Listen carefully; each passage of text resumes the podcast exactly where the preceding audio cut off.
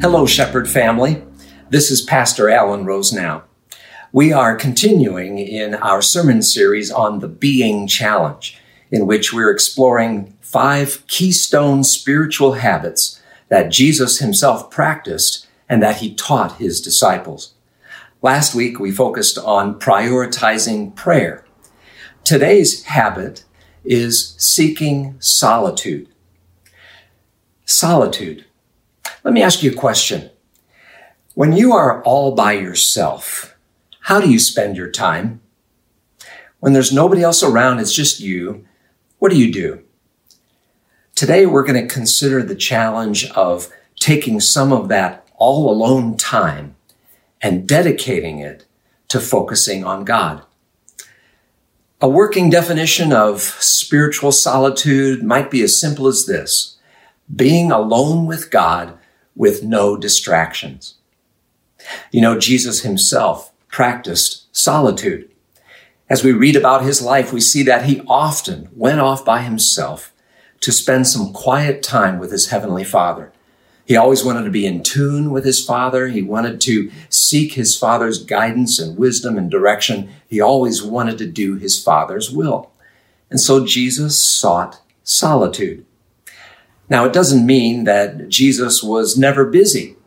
No, quite the opposite. In fact, when we read about his life, we see that it seems there were very often crowds of people around Jesus. Some of them were uh, eager to hear what he had to say. Uh, some of them were bringing their relatives to Jesus so he could heal them of their diseases. Frankly, some of the people in the crowd were hostile toward him, who wanted to get him to say something that they could use against him. But at any given time, there was any number of people pressing in on Jesus' life. And yet, when we read the accounts of Jesus' life and ministry in the Gospels, Matthew, Mark, Luke, and John, it doesn't seem that Jesus was ever hurried or frantic. Why is that? Well, I believe that part of the answer to the question why is that Jesus regularly sought solitude. You know, there's a difference between busyness and hurry. Uh, life is busy, and let's face it, it's going to be busy. That's kind of the nature of the world in which we live. But life doesn't have to be hurried. And seeking solitude helps us to manage all of that busyness so that we can avoid the frantic nature of the hurried lifestyle. Jesus got out ahead of the busyness, you might say, by first spending time with his Father. And you know, we can do the same thing. Jesus, Jesus models for us this keystone habit of seeking solitude.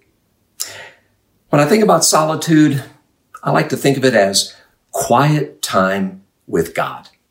Quiet time with God. It really is that simple.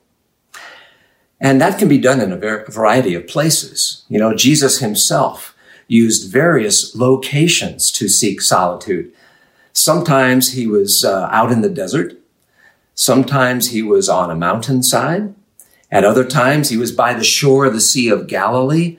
And of course, there were times when he was in a garden, specifically the Garden of Gethsemane, just to name a few of the locations. What is your favorite place to seek solitude? Personally, I enjoy getting out in nature. You know, when I'm out in the beauty of God's creation, I'm just reminded that all of creation testifies to the glory and majesty and creativity creativity of God who put this all together. And it directs my thoughts to Him. When I hear the waters of the ocean splashing on the shore, I'm reminded of the waters of my baptism by which God made me His child. Or when I'm out in a forest and looking at the trees, those tall trees direct my focus upward to the one who made those trees and everything around them. And then when I see those trees swaying in the wind, I'm reminded of the working of the Holy Spirit, who, like the wind, blows where he wills to carry out his mysterious work. But other times, I like to seek solitude right here in the quiet of my living room, where I have my Bible and my devotional materials and, of course, my cup of coffee. It's my favorite place to just be alone with God. And of course, a key factor is that it is quiet.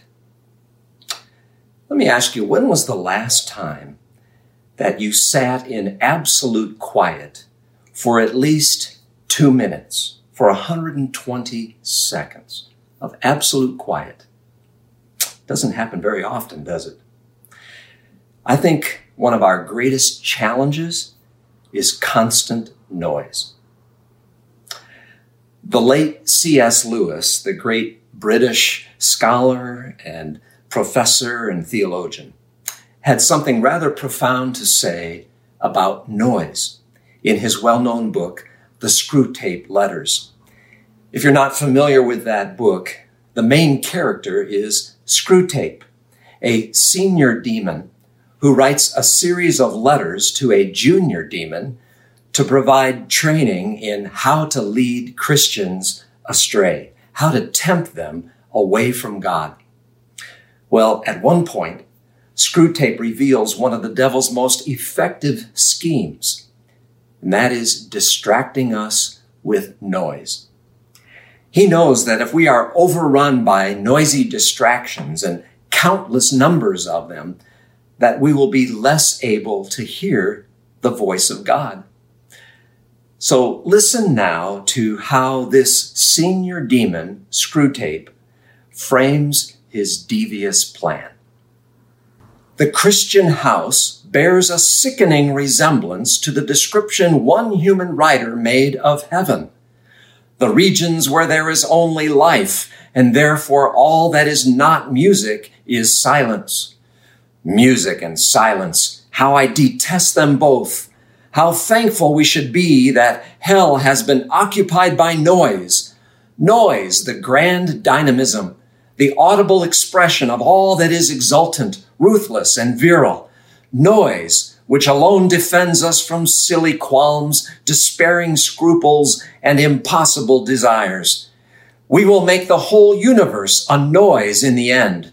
We have already made great strides in this direction as regards the earth the melodies and silences of heaven will be shouted down in the end. Ah, the tyranny of noisy distraction.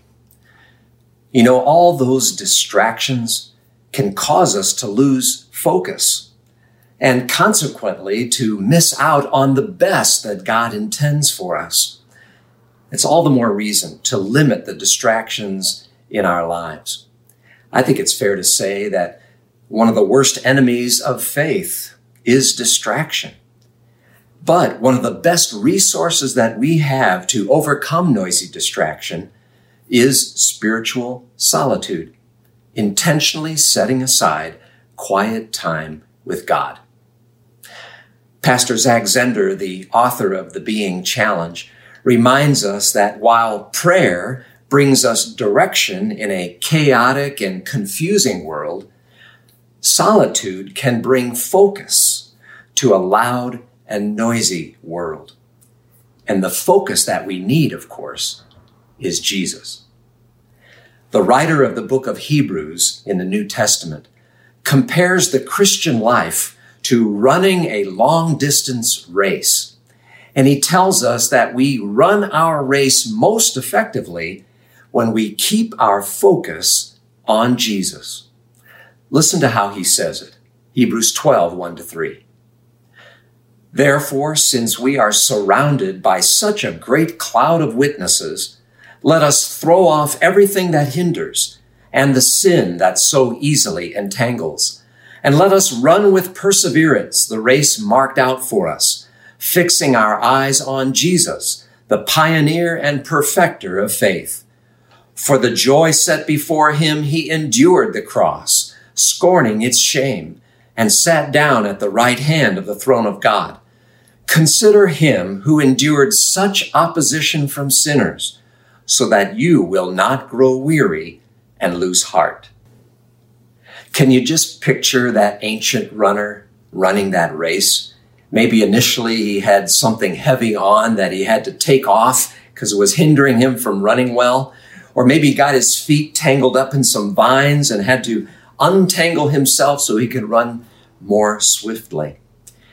The writer says, Let us throw off everything that hinders and the sin that so easily entangles. And then he goes on to say, And let us run with perseverance the race marked out for us, fixing our eyes on Jesus. And you know, solitude helps us to do just that fix our eyes on Jesus. And oh, how we need the right focus these days. You know, there are all sorts of things competing for our attention. And quite frankly, some of them are downright harmful. And even those things that don't seem particularly harmful might be unimportant time wasters that distract us from what really matters.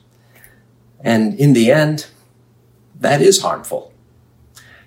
Friends, consider this. Each and every one of us is responsible for what we allow into our minds and our hearts. Let me ask you this question. Is the noise of the urgent or the unimportant drowning out the quiet whispers of the voice of God in your life? Let me ask that again. Is the noise of the urgent or the unimportant drowning out the quiet whispers of the voice of God in your life? What are you allowing to enter your mind and your heart? You know, focusing on Jesus helps us to distinguish between what's important and what's not. And it will make us more productive for the sake of the kingdom of God. And therein lies the value of seeking solitude. For it is as we focus on Jesus, or more than that, as we abide in Jesus, that we are then made more productive, more fruitful in our Christian living. Jesus talked about the fruitful life, and we hear his words recorded in John chapter 15. Listen to what he says. I am the true vine, and my Father is the gardener. He cuts off every branch in me that bears no fruit, while every branch that does bear fruit, he prunes, so that it will be even more fruitful. You are already clean because of the word I have spoken to you. Remain in me, as I also remain in you. No branch can bear fruit by itself. It must remain in the vine. Neither can you bear fruit unless you remain in me. I am the vine, you are the branches. If you remain in me and I in you, you will bear much fruit. Apart from me, you can do nothing. Remain in me, Jesus says. It's really an invitation to solitude. And you know, one of the tools that we can use in our times of solitude in order to remain in Jesus is Christian meditation. Now, maybe a brief word about meditating would be in order here because I believe there is some confusion about the propriety of meditation. I'm sure some of that confusion comes from the influence of Eastern religions. For you see, the Eastern approach to meditating is to empty the mind. But Christian biblical meditation, which by the way has been practiced for many, many centuries now, is not about emptying the mind. It's all about filling the mind and the soul with God and His Word. It's all about centering on the love and forgiveness and grace of God in Christ Jesus, who gave His life for us and rose again that we may have not only everlasting life with Him in heaven, but also an abundant, meaningful, and fruitful life here on earth. And so as you practice the habit of solitude, make use of biblical meditation. Meditate on the meaning of God's word for your own life. You know, one could argue that the battle that we face in this world for the sake of the kingdom of God really begins right here in the mind. So what kinds of things do you allow to occupy your mind? St. Paul reminds us in his letter to the Colossians, set your minds on things above, not on earthly things. And in his letter to the Philippians, he writes, finally, brothers and sisters, whatever is true, whatever is noble, whatever is right, whatever is pure, whatever is lovely, whatever is admirable, if anything is excellent or praiseworthy, think about such things. Well, friends, it's true. Life is busy, but it doesn't have to be hurried. Let me encourage you to manage the busyness by seeking solitude, quiet time with God, quiet time focusing on and abiding in Jesus. Amen. Let's spend some time right now going to the Lord in prayer. Lord Jesus, you modeled for us the good habit of seeking solitude with the Heavenly Father. Help us to ward off the noisy distractions that would draw us away from you. Lead us into those quiet places of solitude in which we may commune with the Father and be connected to you as branches to the vine. By the power of your Holy Spirit living and working in us, help us to run the race of faith with perseverance, always fixing our eyes on you, our dear Lord and Savior. Heavenly Father, we thank you for the beauty of your creation, for it testifies to your divine glory, majesty, and creativity. Help us be good stewards of all that you have made, that generations to come may likewise have the opportunity to see the evidences of your creative work and give you glory and praise. O oh God, we also pray on behalf of those with special concerns, those who are ill or infirm, those who mourn the loss of loved ones, those who have been victims of disaster, those who deal with loneliness, sadness, or depression. By your gracious intervening, bring your love and mercy to bear in their lives, that their hearts may be turned toward you in faith and hope. O Holy Spirit, fill your people and empower your church to boldly declare the wonders of him who has called us out of darkness into his marvelous light. Help us direct lost and confused people to the source of true inner peace and joy, Jesus. In his name, we are also bold to pray. Our Father, who art in heaven, hallowed be thy name.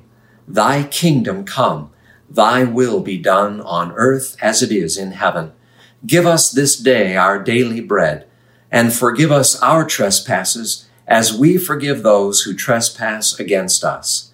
And lead us not into temptation, but deliver us from evil. For thine is the kingdom, and the power, and the glory, forever and ever. Amen.